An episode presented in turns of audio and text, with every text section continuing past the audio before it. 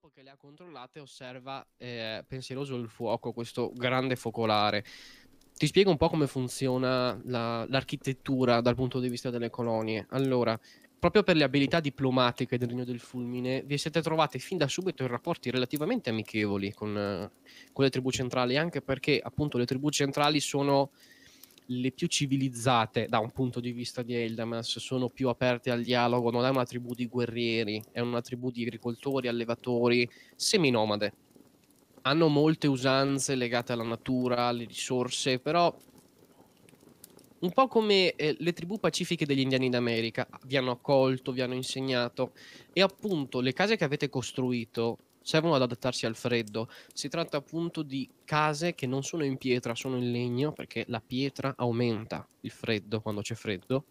Sono in diversi strati di legno con del materiale isolante che può essere paglia o addirittura cotone fra le pareti appunto rialzate a mappa circolare con questo grande camino centrale questo fuoco incassato che c'è un buco anche al piano superiore per far proprio passare l'aria calda.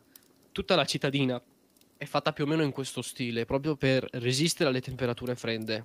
Perché non avevate calcolato quando siete arrivati qua quanto potesse esserci freddo. Ancora adesso ogni tanto siete stupiti da quanto c'è freddo ogni tanto. Oltre al fatto che siete alle porte della stagione fredda. Ok. Quindi il fuoco è sempre costantemente acceso, anche per quello che vi mhm. serve tantissimo Chiaro. legname. Allora mi alzo e mm, dico a mio padre: Non ti preoccupare, controllo io, insomma, non, non devi camminare troppo con quel piede malmesso. Eh, non preoccuparti per me, presto io dovrò tornarmene a casa e affidarti tutto quanto qui. Beh, devo dire che non mi dispiace. Però, averti qua è comunque molto carino, papà. Quindi, se ti riposi, te ne andrai più tardi. Forse, non lo so. Ok. Come ben sai, non siete proprio abituati a scambi di affetto, non così aperti, per così dire, perché è appunto non è vostra tradizione, siete molto austeri voi due. E non vedi una reazione immediata al fatto che tu gli abbia detto di riguardarsi, che te sei contenta che sia lì con te, però noti negli occhi un po' di scioglimento. A un certo punto lui ti dice: Ah, sì, il, il viaggio lo farei con Caleva. Caleva, ti spiego, è sia ambasciatrice in quanto le società eh, delle tribù centrali non sono matriarcali, ma matriocentriche. Questo significa che appunto la donna ha un valore di organizzazione che è molto superiore a quello a cui siamo abituati noi. Gestiscono le risorse, i rapporti familiari con le altre tribù del loro gruppo familiare esteso. Lei è la primogenita, Caleva, Caleva è la primogenita de- della capa della tribù, del- delle tribù centrali. Le tribù centrali in realtà sono tante piccole tribù separate ma unite sotto un'unica bandiera, proprio anche per il vostro intervento, avete cercato di unificare la cosa. E ehm, Caleva ha esattamente la tua età, Mm. è diventata la tua migliore amica nel corso degli anni, anche perché vi vedete abbastanza spesso. Genera- non è che venga il capo della tribù, perché generalmente è anziana la, la madre che controlla Mhm. le, le tribù, quindi difficilmente viaggia. Quindi manda questi suoi messaggeri, questi suoi vassalli.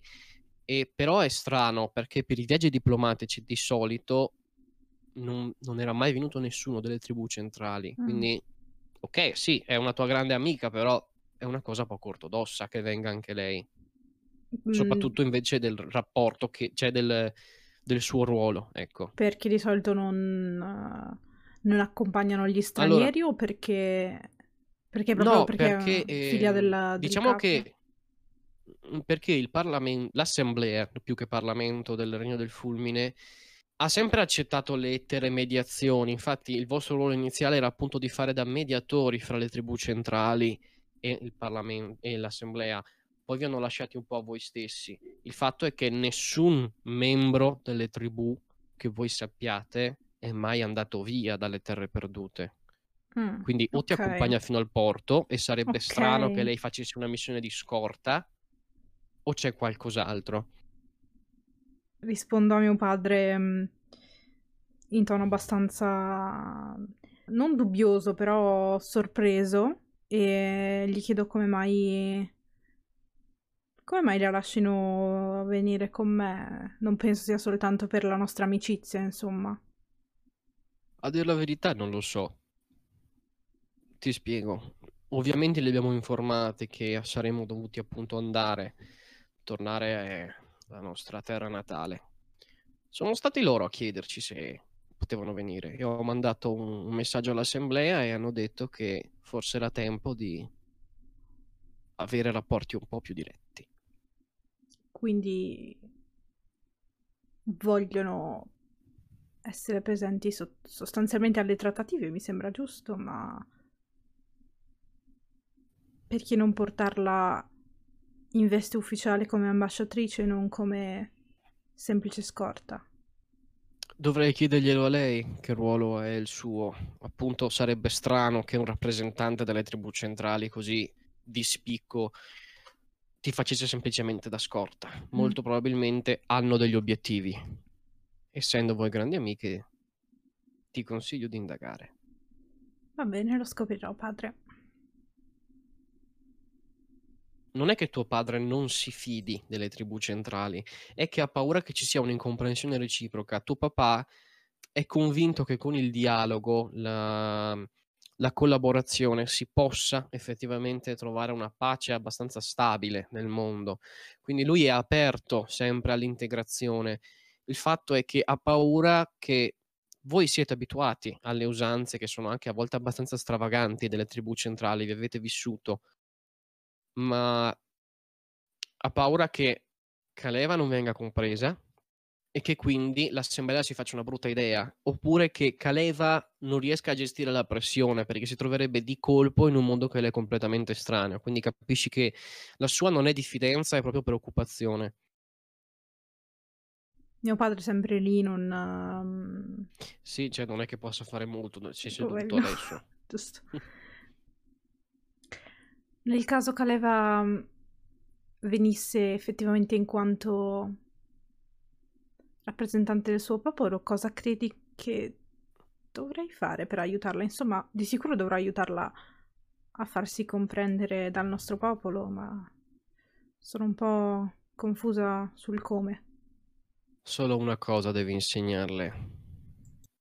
A mentire e a non fidarsi di nessuno. Purtroppo la politica è fatta principalmente da inganni. Caleva è un po' troppo genuina, a parer mio. Oltre al fatto che conoscendo noi probabilmente si è fatta una buona idea della politica del nostro regno. Meglio se le stronchi un po' le aspettative. Che, che tipo di rapporto ho con lei? Lei che, che, mm, allora, eh, è iniziata come mh, integrazione, nel senso quando siete arrivati Caleva era appena entrata in carica e tuo padre aveva visto nella vostra età simile una possibile amicizia fra i vostri popoli.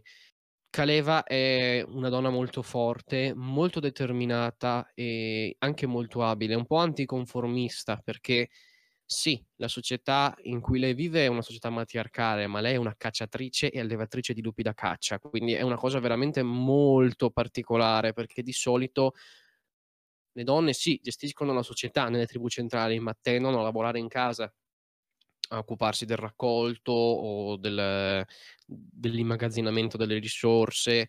Lei invece lavora sul campo. Quindi è una persona anche abbastanza impulsiva diresti, però nel suo campo è imbattibile. Quando lei quando andavate insieme ogni tanto a fare delle passeggiate o delle battute di caccia, hai visto che conosce le terre centrali e anche fino al, al piano di Ovalad come se fossero le sue tasche. Cioè, non c'è guida migliore che tu conosca per poterti portare fino a là in sicurezza. Ah sì, è molto attaccata alla storia, nel senso lei conosce bene la storia del suo popolo e le dà molto valore, è convinta che bisogna imparare dalla storia. Lei è anticonformista non perché vuole cambiare le cose, ma perché il suo carattere è così.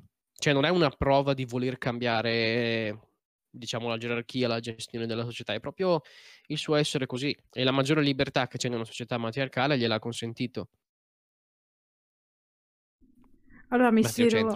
Ah sì. diciamo la definizione giusta. Mi siedo di fianco a mio padre e mm, gli dico mm, sicuramente lei, insomma, credo sia perfetta, una perfetta rappresentante, ma dovremmo lavorare sulla sua impulsività e sul suo carattere. Non lo so. Lui ti guarda. Beh, detto da te, la cosa mi preoccupa. Io rido proprio, no, non rido forte, però insomma una risatina mi scappa. Dopo aver riso, dopo aver avuto questa risatina, però mi rabbuio subito e gli dico per la prima volta ho paura del dialogo, padre. Ho paura di come andrà a finire.